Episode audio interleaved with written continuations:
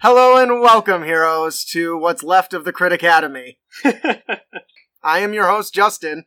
And I'm your co-host Austin. I'm your co-host Ian.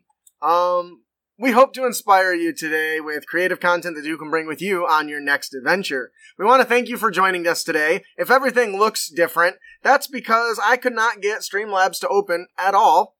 So we're using something else. Yes, so we're using Restream at the moment. I don't know if it has anything to do with the power outage or what. My stuff wasn't plugged in, so we are making do.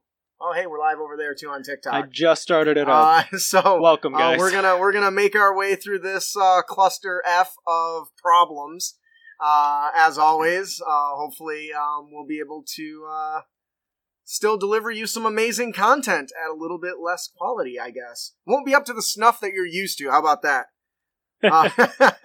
With that, uh, thank you for joining us here today at Crit Academy Studios, where everything's made up and your roles don't matter. That's right. You're like a Dungeon Master's bookshelf with only one monster manual.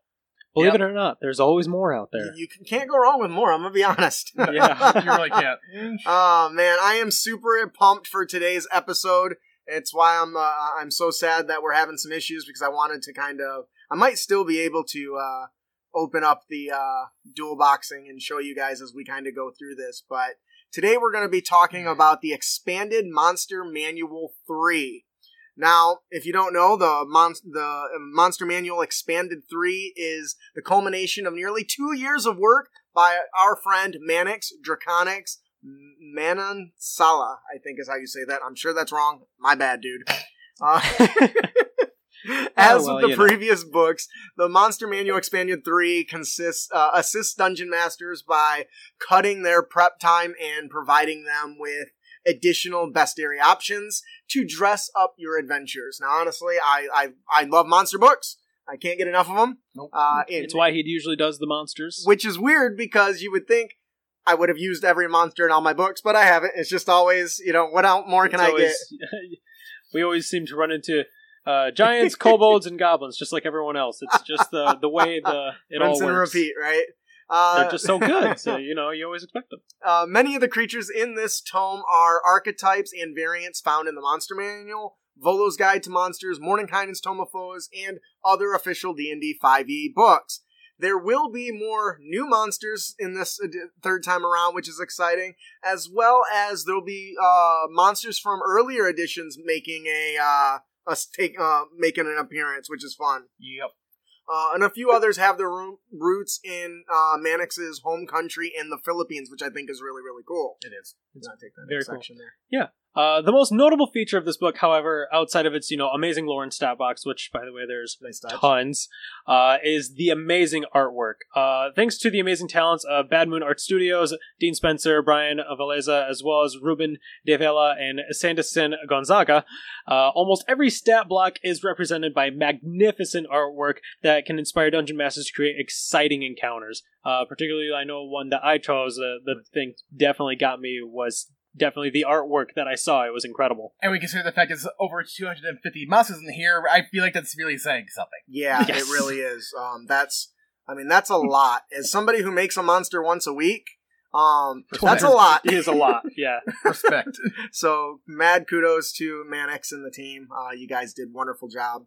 Um, with that, why don't we delve into this bad boy? Now, I have a plan. I'm going to try to share my screen to show the monsters uh, as we go. But honestly, I haven't used this platform more than once or twice, so we'll see if it We'll- works. We'll give it a go. Uh, it looks like I might be able to do it.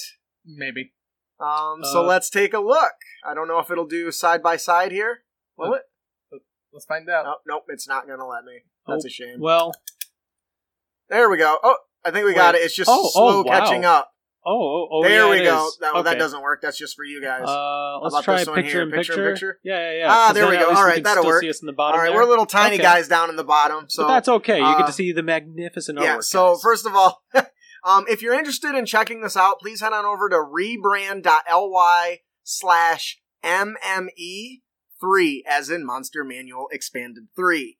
Um, you'll find a link there to the full-on product as well as a, a short breakdown of uh, some of our favorite picks, as well as the uh, unearthed tips and tricks for this episode. Now, let's get into this. First of all, the cover art is amazing. It is Um, phenomenal. it is it is uh, just awesome. Uh, and from what I understand, this is from one of Mannix's uh, personal games, and definitely inspired by the Tyranny of Dragons. Uh, what is that? The Hoard of the Dragon Queen set- Yep. setting stuff, right? Tyranny so- of Dragons. That was actually exactly it. So you can you can take a look at this. First of all, the layout's done really good. They've got some really good uh, um, quotes in here from some people who got to take a peek at it in advance, which Mhm. is awesome.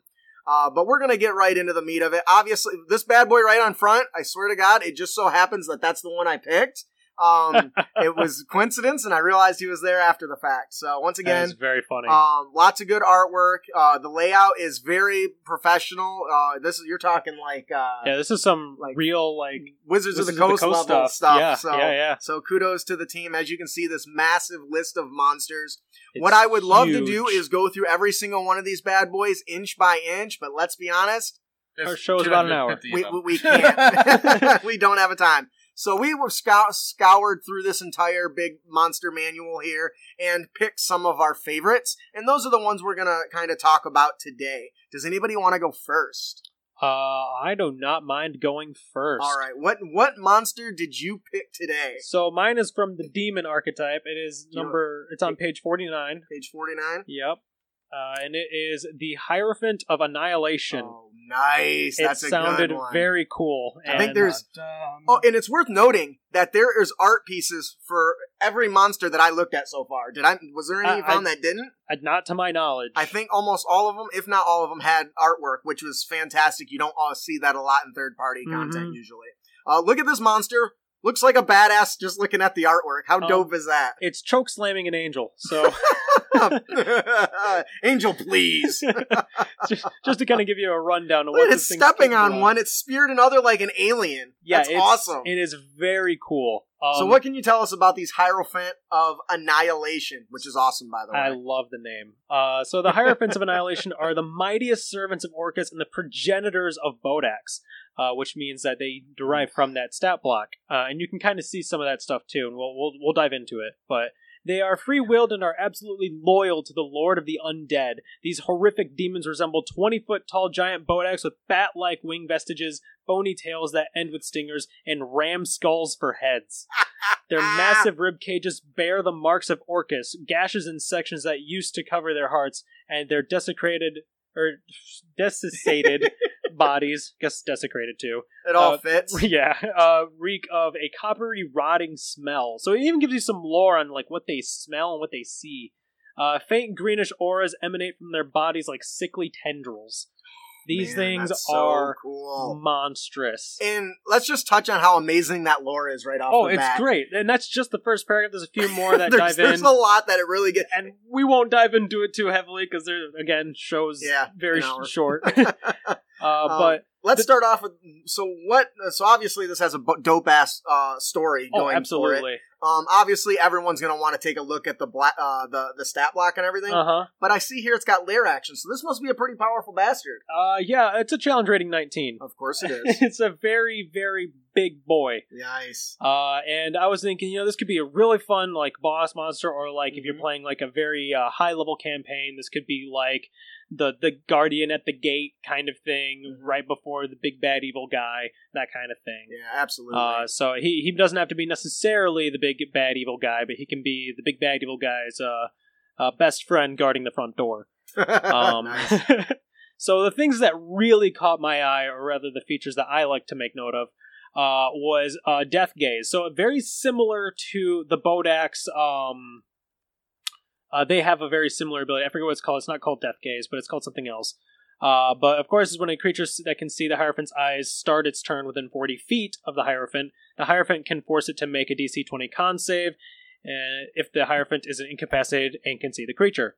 If the saving roll fails by 5 or more, the creature is reduced to 0 hit points unless it is immune to the frightened condition. Basically, you give them a heart attack and they fall.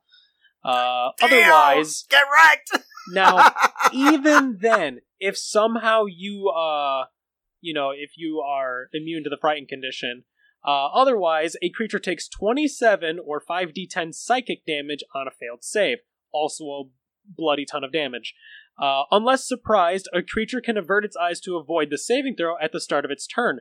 However, if the creature does so, it has disadvantage on the attack rolls against the Hierophant until the start of its next turn, regardless if it has blind sight or not.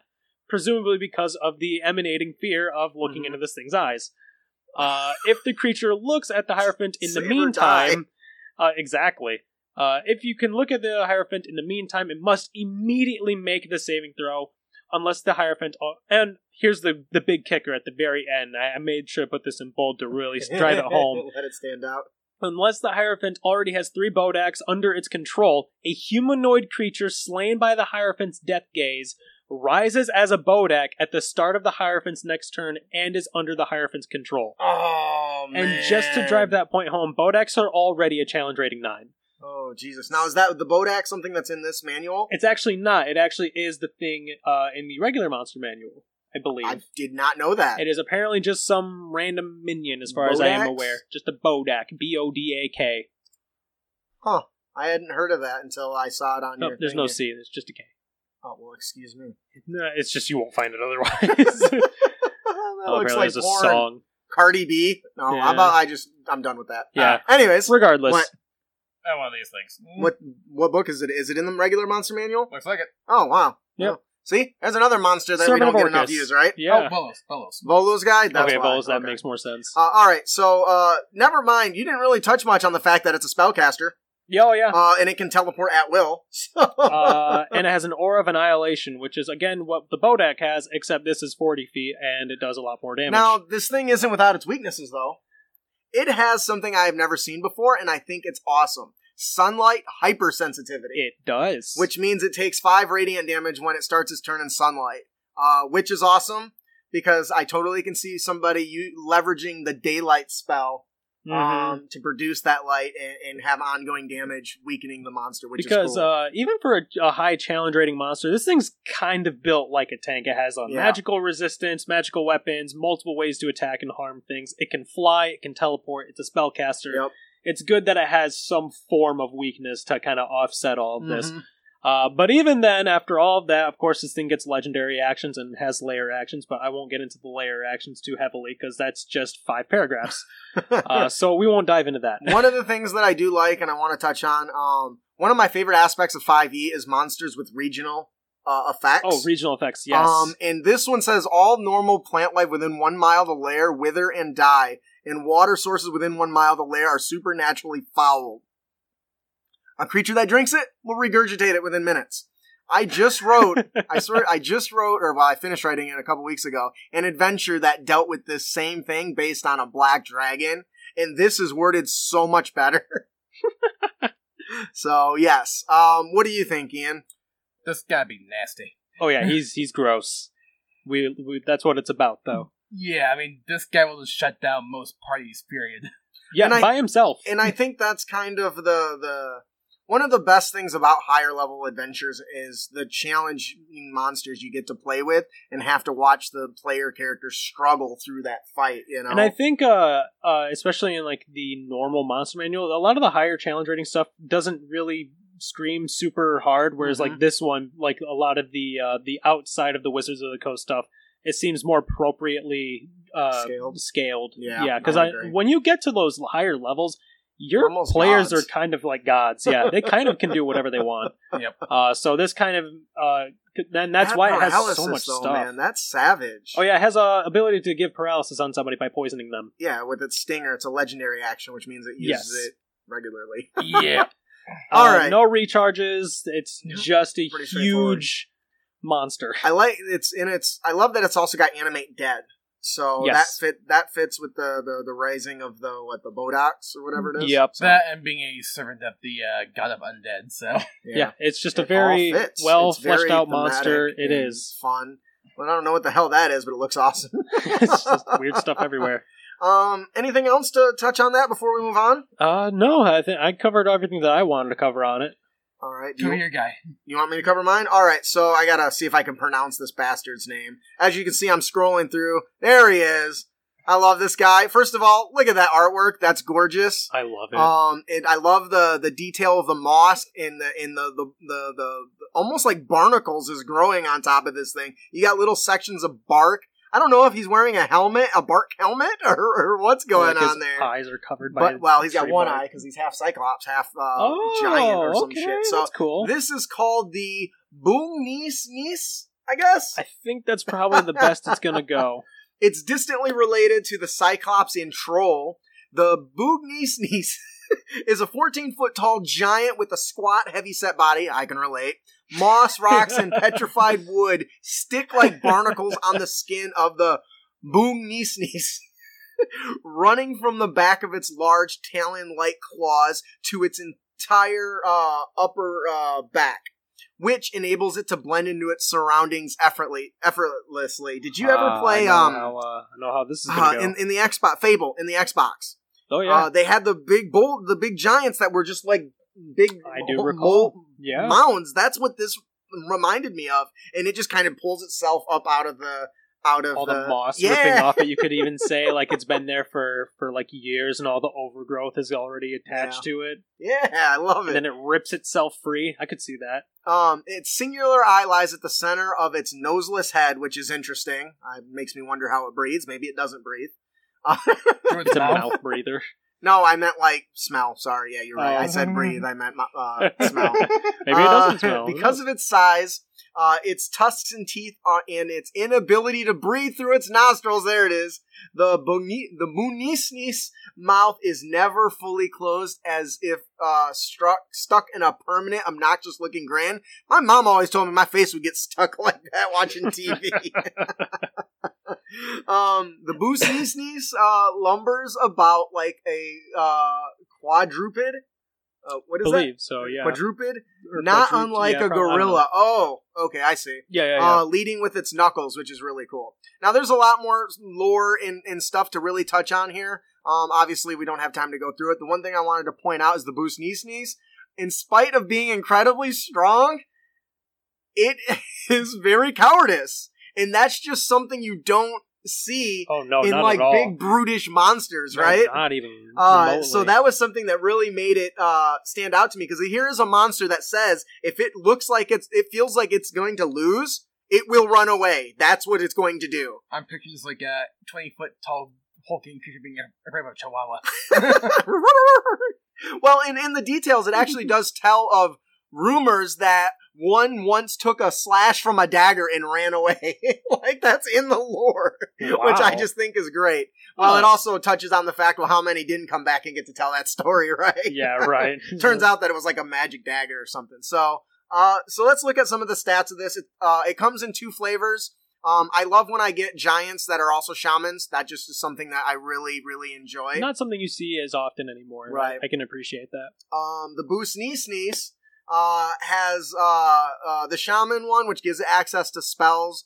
Um, but I want to I want to focus more on just the the one of its core powers. It does have charge, so you know it charges and can knock stuff down Yep. if they fail their save, which is appropriate for a creature that's brutish. Mhm. But the thing I want to talk about is its hor- horrid giggling. This thing basically just constantly emits Tasha's hideous laughter, and that is awesome. Yeah, Like- it really is kind of what that is. I mean, just think about it. Your adventuring party stumbles on a group of adventurers battling this thing, and half of them are doubled over laughing their head off. I'd run. I wouldn't go near. I'd be like, nah, they're on their own. That is something that That's just their problem now. just stood out to me uh, so much. And I, I mean, you don't really, I don't know. Usually, you think spellcasters when you think the the horrid giggling, but to have this on just a dumb giant is hilarious. Mhm. A dumb giant that's afraid. it's a very, very unique oh my gosh! monster. I can definitely see like uh, this being unforgettable no matter where Yeah. when you throw it in because it's just going to be strange. yes, They're- They'll they'll remember it for the rest of their lives. I would. Um, it does get poor depth perception, which means it has disadvantage on any attack rolls outside of 30 feet, which is a great, once again, this, now we've seen this twice, where Mhm. there is a visible Achilles heel to these monsters. yes, The last one, the That Annihilator, isn't just was, some. The, and it's not just some like oh it, takes uh, it's weak to fire double damage, right? Right. It's not just that. It's some, and I, I like that. Again, you're you're going to say, uh, you know, the the Hierophant was uh, Mhm. It, if it was in you know daylight, it suffered damage every turn. And this thing, it can't see more than thirty feet away. and those can be exploited. And to me, that's amazing Mhm. attention to detail on the uh, the writer or the author's part. And honestly, that's something I think I'm going to try putting more of an effort into because really, out of my, uh, right off the top of my head, the only two creatures I can really think of that have any sort of obvious weakness is the troll, right? Yep. And then the um the uh okay, the troll is all I can think of right now. Um, and so to see that in two of the monsters that we've covered already is fantastic because that means knowledge checks become super important. Yes. What do I know about this? Uh, Billy don't know nothing, but you, the arcane wizard, you recall reading a scroll of how they have poor depth perception. I can see that. He has one eye. Ah, most Cyclops do, and they don't have this power or this de- defect, whatever. um, and of course, it has the t- traditional claw and tusk.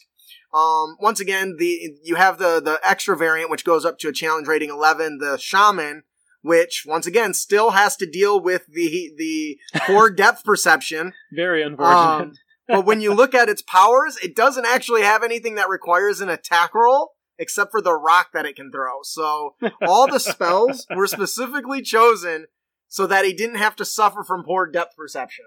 Which, kind of makes sense yes. in an evolutionary standard Yes. if you want to put it into like a real world scenario like if you can't see very far are you really going to try and throw a fireball more than 30 feet away like no you're just going to make it suffer Do you know what I like about this monster most? the way it looks It can heal. oh that's very good. It can heal. Uh, it's got healing word, which is awesome. And it's got some of my favorite ongoing damage spells. Heat metal. Oh, that paladin is boned. that paladin's going to burn and then you're gonna also have spike growth. So those Very are some of my favorites, and I really like this. Ian, what do you think, Mister Quiet over there? I find this one unique because, as we mentioned before, the thing is a beefcake A beefcake, I love it. and uh, does some like really fun magic stuff, but it's a coward. you just don't see something like that very often. Yes, and Uh, it's just, if ever honestly and that's what I think makes this so great—the attention to detail. All right, we've talked about the Moon Niece Niece enough. Uh, once again, this was probably one of my favorite monsters in the, in the manual so far, but they are all really great. hmm Ian, what was your choice? First off, there's a session co- about uh, Aswang. I hope I'm pronouncing that right, which are basically like a simple description, European style, European, Filipino style, like vampires, ghouls, hags. Mm-hmm. Okay I Love this picture. Yep. So they Very share a lot of the cool. weaknesses that vampires have, like It's like uh, a sweat run down his salt, face. garlic, and all that. And ruling basically, you, you can become these by either being cursed, which you can thankfully remove by like remove curse, greater restoration, or if they're born, you have to use wish to get rid of said curse. Oh no! Oh, this is some blade level stuff. Oh Your yeah. mom's bitten while you're when she's pregnant with you, and you grow up with this curse, and that's why you Oh. become an adventurer to get rid of the curse. yeah oh That's my awesome. goodness. uh, good hook Yeah. Oh, Oh, it says Night Stalkers. Yep. Appropriate. and they're all shape changers too. So between their human form and their monstrous Oh, form. Nice. Oh my god, Uh. that face. That's hideous looking. But the one I picked out in particular on page twenty one is the uh the I'm probably gonna start the So they come. So they come in different flavors. I see. Yep. Like this is a buso, Yep, I picked a kubut. a kubut. Yep. And short version, this is a uh, dreadful female Ongsan who appears like a stunning, beautiful young maiden in her humanoid form. And behind her alluring lurks has a dark personality as she is malicious, spiteful, and filled with conceit. In Ah. her fiend form, she resembles a hag or a female vampire with dark gray skin, clawed hands, and feet. It has massive long hair that billows like sea- seaweed underwater. She moves like a spider, using her claws Gross. and hair to re- call across rooftops, tree branches, and steep walls. They're horrifying. Yeah! Ugh. And a female affected with- with a curse ages a year each day. Oh no! So to You're on a time limit. so to revert her young age, she must transform into her uh, Kubut form and feed on the life force of a young humanoid. Oh, oh my that god is so cool. Yep. So like, so they uh, prowl through wood areas, secure farmland and alley's, searching for youthful victims, who she then Oh smothers and binds her with her hair strands of hair ah to their eyes, nose, nostrils, and mouth, and then drains their life essence, leaving a withered husk behind. Oh my god, that is amazing. This is only challenge rating four, and it sounds I terrifying. was say, this thing sounds horrifying. It Yeah. sounds like it'd be a much higher challenge rating because it seems so. Oh, this is different. And it actually mentions, like in the uh, description, not the stat block, mind you, that when they're young, they pretend to be like a young woman, but when they're older, they may pretend to be their younger self's mom, if you will. Oh, jeez, they're out to get you. I would. Lo- I'd like to point out that this this says they got resistance to bludgeoning, piercing, slashing from non magical weapons that aren't made from stingray barb. What the hell is stingray barb? a stingray stinger. Oh, wow, that's very specific. Yeah. like, Good luck knowing that. And all well, the that, that's see, that's another cool Yeah. knowledge check opportunity. yeah, now the Aswang have that weakness, if you will. All so- of them do. Yeah, Oh man, that's because cool. this is based off actual lore, as we has firmly established right. already. So, that's awesome. and for the one, and for the uh, Kuba in particular, some features of note is she in fe- fiend form has hair wrap. Yes. Oh my god, yes. That's some. uh Yeah. What is that inhuman chick? Medusa. Yep. Well, and Okay. which has a reach of 15 feet. Okay. On a hit, if the target is medium or smaller, they become grappled. Okay. And until the grapple ends, the target can't breathe, is blinded, restrained, and she can't use her hair up against any other targets.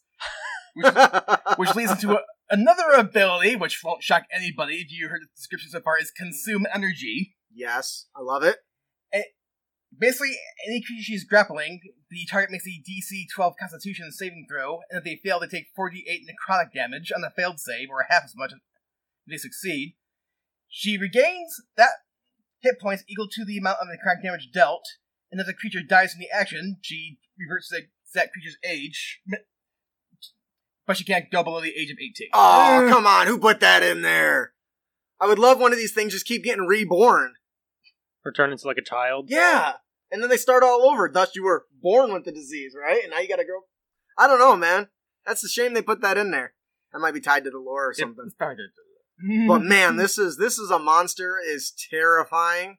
all of these um, are. This is All of the these are. this is one of the few times where while you're grappled, not only are you blinded and restrained, but you can't breathe. Yes. So you are suffocating while this is happening. So even if you could somehow manage to survive all the necrotic damage and you never broke free, you still end up suffocating to death and dying That's anyway. horrible. What a horror. This, I mean, and I didn't realize it at first, but I can see her art, her hair in this thing snooping, sli- slipping around, coming to get this poor guy in a helmet. And it's cool because you wouldn't think anything of it otherwise until after you read it. Yeah, that's fantastic. Uh, I really like this. I love the attention to detail. Anybody else notice these all have proficiency bonus included now? Yeah. Um, really that's the thing that, It's kinda people have complained about in the the, the regular D and D books that it doesn't include proficiency. That's because most of them are inconsistent and don't follow an actual pattern. But uh, Yeah, I think that's a that's nice, true. nice little touch. Um, That's true. I would say the thing that I really like about this is it's so deep in in in knowledge checks. You can have knowledge checks for them ra- aging rapidly, which might explain why they are on a, hun- a particular hunting pattern. Um, the fact that they can only be killed by stingray barbs. Um, also the the fact that it's a shape changer. All these things are tools that the the players can use to discover um what they're fighting. You know, Mhm. almost as a like a, a monster hunt. You don't know what it is you're chasing, and these little clues get left behind. Um, just enough for you to, to, to poke around on them. And I kind of like the fact that, that these, uh, all the, all the Aswang in general, you treat a lot of them, a lot of them like vampires, Mm-hmm. but their CR is lower than that of vampires, so you can Yeah. have a vampire-like encounter without actually No. dealing with the higher stats. Yeah, and, and uh, these are this is kind of almost like a high. Some of them are like a hybrid. Like this is almost like a werewolf. This uh this Halamal is almost like a vampire werewolf mix, Werebore, yeah. which is pretty cool. Um, but yeah, the, I mean the the content in this book is just phenomenal. The Kubot, the Ku- Kubat, what is it? Kobut, Uh, Kobut, whatever. Kubot. Uh, are this one's got wings. Yeah, there's all sorts of different versions of The these Mana things. Nanagal. Wow. So that five times fast. Right. Uh, and it's missing half. Its bot. Does its body detach? oh Uh, my god! Look at that in the window. Half of its body's standing there with the upper half's flying away. That's wild. That's disgusting and disturbing. All right. So uh, obviously there is a lot of monsters in this bad boy. Can we take a Uh, moment? yep, that one has, has a self-segmentation ability. Oh It's my down. god. Let's talk a minute about the uh there's a clockwork uh beholder that I thought was awesome. Uh I love all. You've even got more uh, bugbear. Uh, Yeah, there was uh, like six different bugbears added. Yep, they added in a few orcs too, for that matter. Actually, Yeah. actually, they in a lot of things for producing creatures, which I don't giving mind you at some all. giving you some variation. Actually, that sort of build was the original in, in uh, inspiration for uh, our monster variants, right? Because hey, Mhm. there's a goblin and a goblin boss. Well, that's very limiting. so what else do we got? Um, this artwork is just gorgeous. I the the teams really did a fantastic job of really capturing the essence of the the the class or the the unique monsters. So. Mhm. Is there anything in the book you guys wanted to talk about? I know. There's one thing I want to mention in particular. Like, obviously, we mentioned they remake a lot. There's a lot of new creatures in here. They bring in variants for already pre-existing monsters, and they actually bring in like uh, past monsters from previous editions that we haven't seen yet. Right, right. But what I wanted to mention in particular is they actually have two templates in here you, you can apply to the other monsters. One is like the multi-headed dragon, which I H. won't get too far into, but the other one is the revenant. There it is. t- Page two hundred eighteen. 218. Look at that. Isn't it beautiful? It's a clockwork beholder. That's wild. I want one. Me too. well, it's got spell mist redirection. Somebody casts a spell and it can send it somewhere else. That's its cone effect instead of anti magic. Awesome. Sorry, I didn't mean to That's pretty good, too. derail. Yeah. Mhm. so you, what'd you pay? 20 what? Two eighteen. 218? Let's go take a look here. Ah, templates. So this is something that I really like, and I want to. I've been trying to put something together for this for the entire for an entire like piece of book content Mm-hmm. because I like to take features from one monster and apply it to another. I think that's a great way to add variation into your campaign setting. Absolutely. And the fact that they provide a couple good ones here is pretty awesome.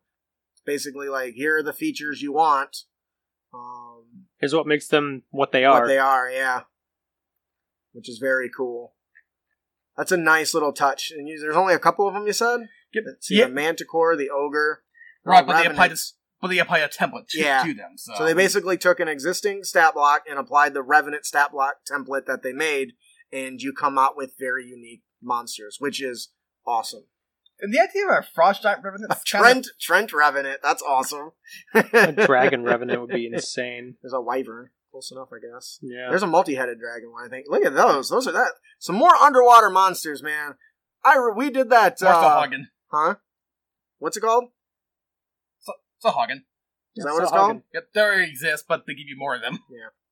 I love it. There needs to be more. That's what I'm saying. There needed to be more underwater monsters. Mhm. I was very limited when I was building my underwater encounters. Yeah. But overall, this is a fantastic book. The art, what the hell is that? I couldn't tell you. it's you. a giant flaming ice lightning green chicken. What the hell? It is a Saramanok, a Sarima Moke, a Sarima Nuke, it gives you a pronouncer for Pete's sakes, man. Sarima Nuke. Is that right? yeah. yeah, I guess. I so. would- Oh, you side said- note, they give pronouncers for most of these things. Which is good yes. for goofy bastards like me. Oh yeah, it's got basically its prismatic tail is kind of like a peacock, and each one does different type of damage. That is cool. I love it. Very bizarre things in here. All right. Obviously, we could talk about this all day, um, and I would Yeah. love to, but uh, I'm can't. not going to. So we're going to go ahead and move on, unless there's anything else you guys wanted to touch on for the Monster Manual Expanded Three. Uh, nothing I need to touch on. I feel like. All right. Um, I would like to say if you are interested in this, you want to check it out, please use our affiliate link at rebrand.ly slash MME3. Uh, that'll take you to the blog about this as with the link there uh, with our affiliate link. So please check it out. All right, and with that, we will move on. Hey, Crit Nation. Today's episode is sponsored by the Endgame Content Podcast, a show for gamers by gamers. Every week, these four idiots talk about their exploits in video games and Dungeons and Dragons. They discuss current events in the gaming world and their favorite topics altogether, generally having a pretty good time.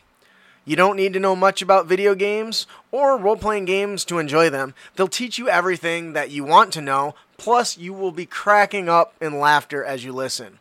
When you're done with that, leap on over to their D&D actual play show, Dungeons and Doofuses. You can find endgame content and Dungeons and Doofuses on Spotify or wherever you find your podcasts. Keep your blades sharp and spells prepared, heroes.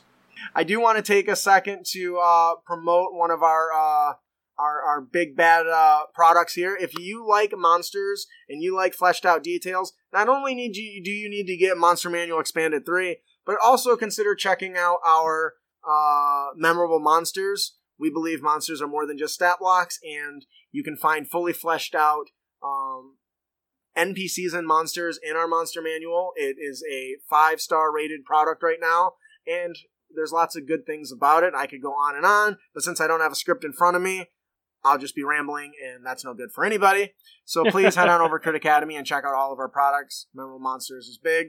We do have a new uh, Kickstarter coming up, so keep an eye out for that. I'm really excited for that. Uh, and with that, let us move on to our Unearthed tips and tricks. And now, what you've all been waiting for our Unearthed Tips and Tricks segment, where we bring you new and reusable material for both players and DMs. Our character concept is uh, Pixarin Galaxian. Say that five times fast. Good job. That was impressive. Yeah. Alright, she's a towering young brass scaled dragonborn. She dresses in a thin silk cloak with a cowl to cover her head, and her thick backpack bulges with rectangular shapes of the collection of books hidden inside.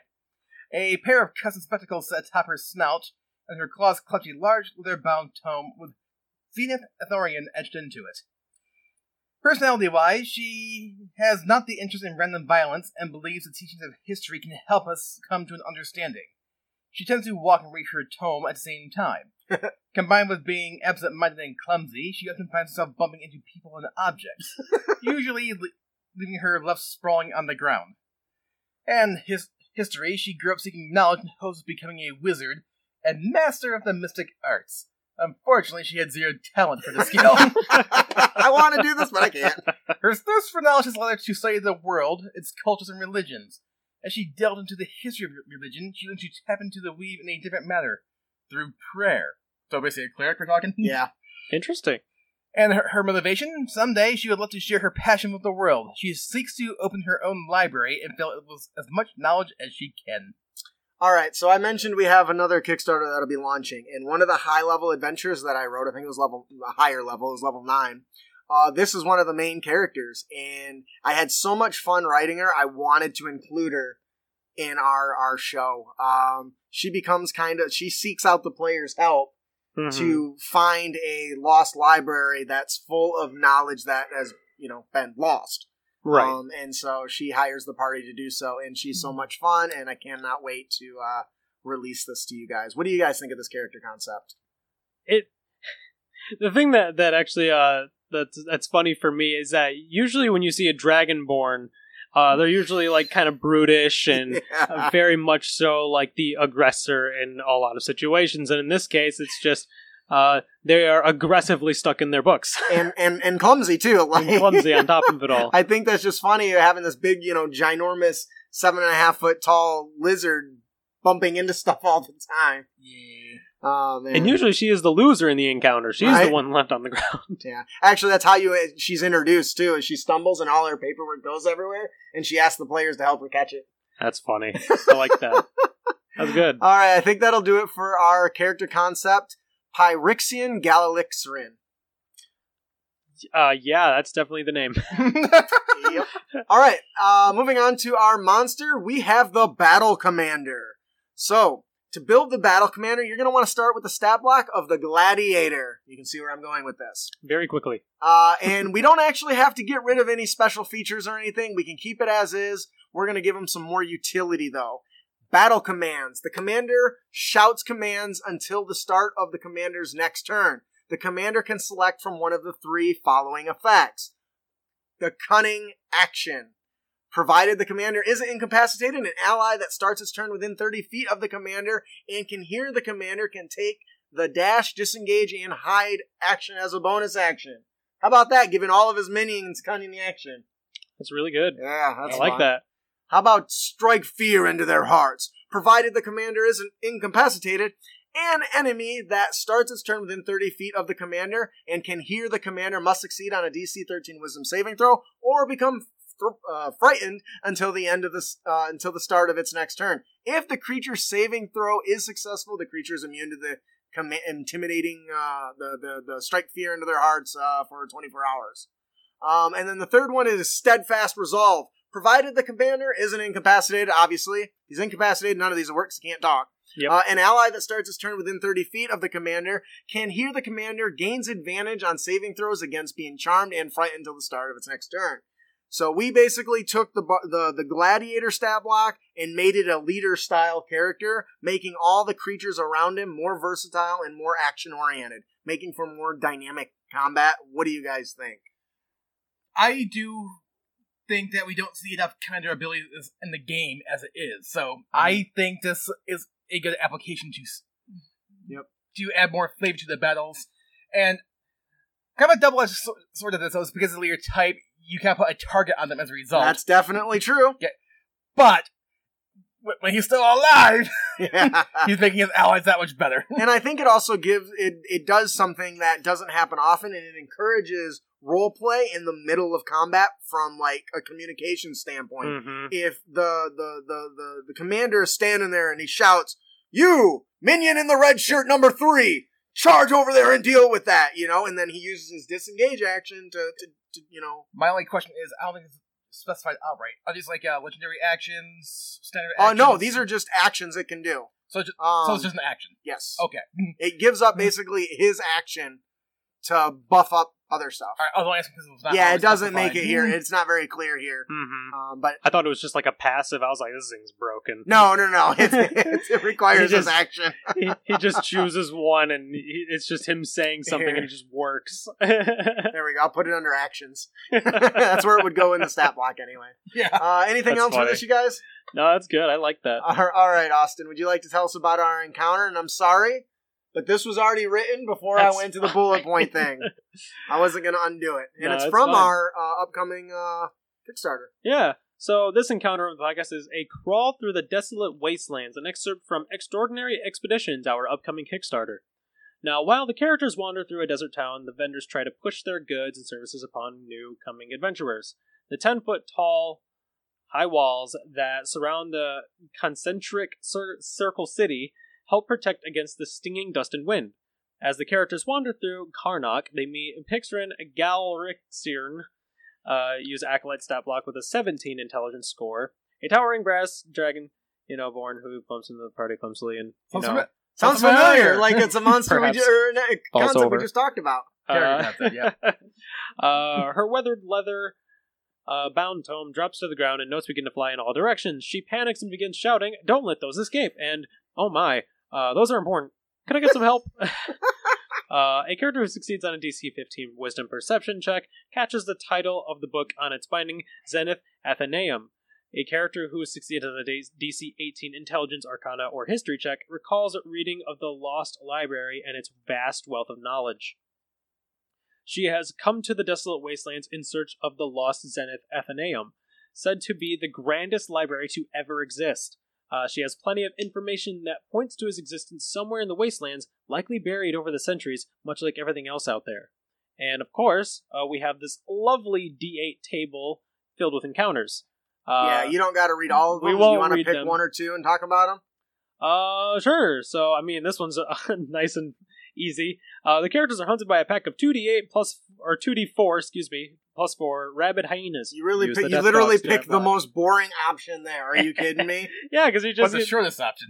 but it's the Not the shortest shortest option. Oh, no, there the is one. with the ambush doom mimic. There's the a Dune shortest. mimic. That's. Yeah, that's from the Tome of Beasts. And if you have not seen the Dune mimic, you are missing out That because sounds that's amazing. scary. And for the record, Tome of Beasts is not a Wizards product, just FYI. so- Right, it is a Kobold Press. But I do believe they have an SRD for those too, don't they? Uh, Uh, well, it's not part of sure. it, but I got permission to use their products in my book, so. Okay, that's different. Surprise! so- what, uh, Extraordinary Expedition is going to have a lot of Tome of Beasts monsters in it. So if you got the book, one. Even better. Uh, during uh, let's choose option number two here. During their march through the sweeping dunes, the characters create sand avalanches. Each character must succeed on a DC 14 Dex saving throw. On a failed save, they tumble down a dune, and uh, woo, the character loses one item at random or of the GM's choice into the sinking sands. A passive perception of 17 is needed to spot the item is missing and a successful DC 19 investigation check is needed to locate each item. So uh, remember Yikes. those soft stats, guys. Uh, you will need them. I'm just picturing like losing a magical item. Well, and that was kind of the intent. So in this in, uh, this adventure, there's like a D, I think it's a D twenty table, and every time they they have to roll survival checks and stuff, Mhm. and when they fail, they have to roll on this table. That's very smart. And I so uh, you might end up losing gear through the the hurt the the sandstorms and and falling down dunes and shit. And that was I think that's one very of my unfortunate. very yeah, and and it Yeah. could be it could go from being really crappy to not even noticing depending on the item. Like if you do it randomly, ah, you might lose your uh I don't know, your writing quill or something. Or you might lose your water bottle. Yeah, I might want to hire a ranger who knows the desert. Well, and that's actually what I was going for. Uh the classes that can specialize in those will Mhm. excel in this particular adventure. Exactly. Yes. So if you've got the the ranger in your party that you feel like they don't excel enough, this is the encounter to, to, to the adventure to run for them. or- exactly. Or hire one. Yeah. There, there actually are rules for that. People just keep forgetting that. Yep, absolutely. I forget hirelings, right? So, Yes. Uh, all right. Very cool. Hey, Crit Nation, Justin here. We actually had a power outage during our show. Um, so we attempted to gather together to make a recording and finish the show up. Unfortunately, we couldn't get our schedules to align. So I will be finishing up the last of our UTTs. I know it's only me. Hopefully that still tickles your dice and you enjoy it. If you don't, I apologize for it not being up to the quality of standard you're used to from us here at Crit Academy Studios. With that, let's get into it. We'll be continuing on with our magic item day, the Phoenix Feathered Arrow. This weapon is an arrow that's very rare. A Phoenix Feathered Arrow is a magic weapon ammunition meant to provide a touch of elemental power to an archer's arsenal. Not only does the arrow burst into flames upon impact, it has the power of rebirth of the phoenix. When a creature or an object is hit by a ranged attack using this ammunition, it takes damage from the arrow, and the creature must succeed a DC 15 Constitution saving throw or take 4d10 fire damage on a failed save or half as much damage on a successful one. Now, once the phoenix feathered arrow is fired and deals extra damage to a creature, it turns to ash, leaving behind a single phoenix feather. During the next dawn, the phoenix feather regains its magic and becomes a phoenix feathered arrow again. How awesome is that? This is something I really, really liked. I found the original idea uh, while I was perusing on the D&D Beyond group. I made some uh, I, I made some adjustments because I didn't like some of the details, but the same concept is there, and it's absolutely fantastic. The one thing that really gets the shaft is the bows and archers in D&D. I think in the Dungeon Master there's one magic bow, if you don't count the plus one, plus two, plus three stuff.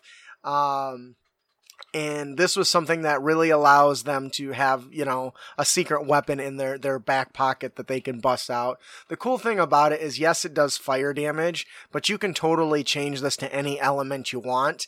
Um, i'm immediately thinking of something along the lines of like an ice arrow that leaves behind an ice crystal that slowly freezes over time into a new arrow um, but does cold damage. So it's a really neat idea. It's a great uh, addition to any uh, archer's arsenal whether they're a ranger or a fighter or somewhere in between. I think that'll do it for our phoenix feathered arrow. Our dungeon master tip of the podcast is evolving monsters. Now in most cases, when a monster or a villain is defeated, they are kind of considered dead or gone or whatever. Simple as that. The characters never really see them again in most cases. There are some big bad enemy guys that are the ex- exception, right? But one of the fun aspects of the game is character progression. So, my question is you, why does this have to only be something that the player characters experience?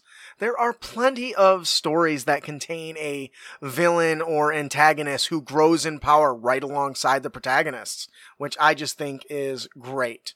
So why not let this concept seep into our Dungeons and Dragons games? Not every enemy is going to be willing to fight to the death. This gives them the opportunity to escape with their lives, then reintroduce them later uh, into the story, making them stronger. A great example would be having the characters fight a bandit captain and his gang. After his gang's defeat, he seeks revenge, not only for the defeat of his gang, but the humiliation that he suffered at the hands of goody goodies. After the encounter, he goes to toughen up. You know, he picks up some better equipment, he works on his swordsman skills. So next time when they meet him, he has a new set of splint armor, is dual wielding a long sword alongside a scimitar. So now you can use the veteran stat block. This helps immerse the characters in the world by basically showing them that they're not the only thing that grows in the world and becomes stronger.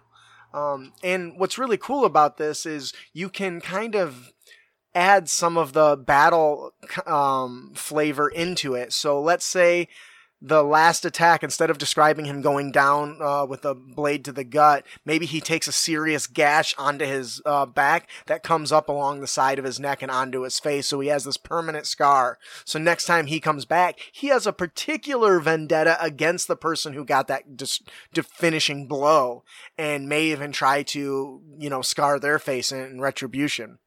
Um, so this is something I don't see enough of, and I would love to see um, more of it in my games. I obviously I'm always trying to take my own advice and include things like this. In fact, in one of our our our first plane shifters episode, I had some of the villains escape. So, uh, of course, they were already uh, kind of powerful, but um, they'll come back with some magic weapons and stuff. So that's going to be exciting. So, what do you think about this? Is this something that's interesting to you? Do you already do this? If so, how do you implement it? I think that'll do it for our Dungeon Master tip Evolving Monsters.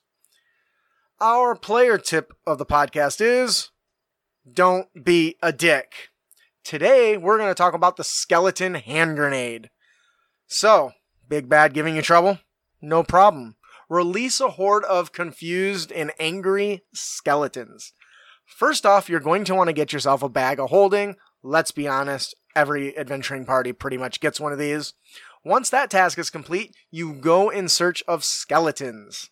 Once located, use the spell like sleep or non lethal damage to knock them unconscious, or charm person and have them just walk right into the bag of holding for you.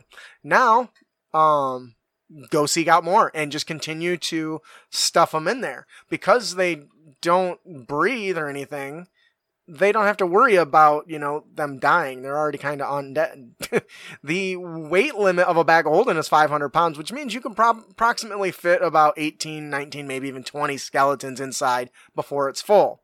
Since the skeletons don't eat or breathe as i had mentioned they'll basically live in there indefinitely though they may get a bit pissed off while they're in there. It's dark and all they got for they've literally got no bony elbow room right?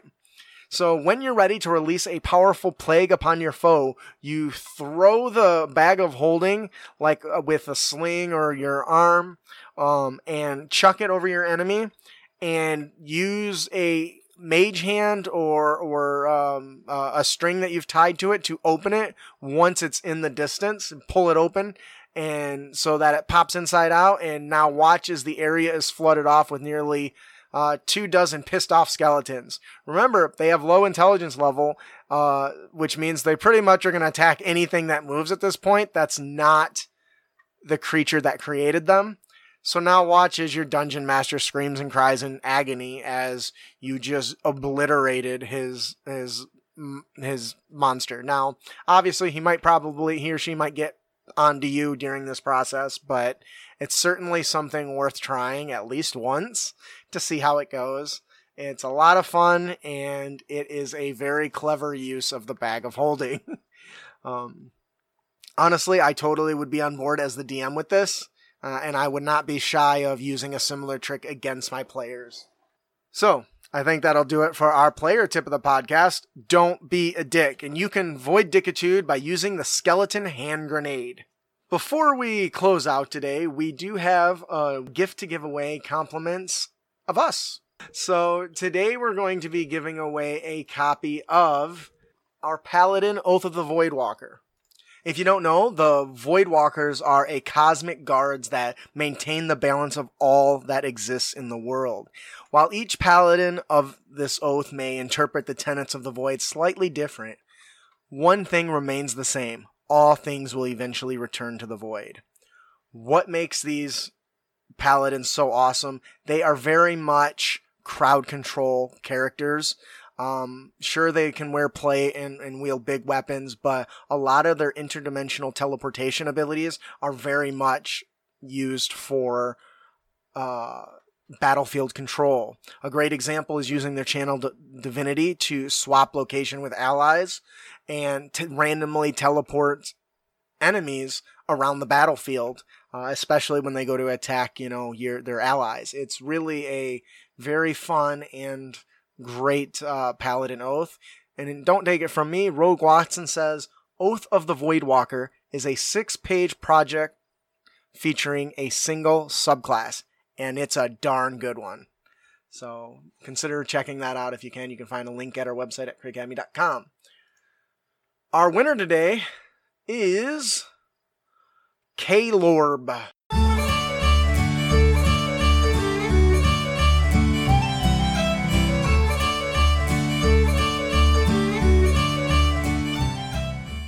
All right. If you didn't win, have no pro- uh, have no fear. You can head on over to critacademy.com and subscribe for your chance to win. If you don't know, you can join follow our newsletter and get a free copy of our challenge accepted challenge skills uh, skill challenges for your D&D 5th edition game.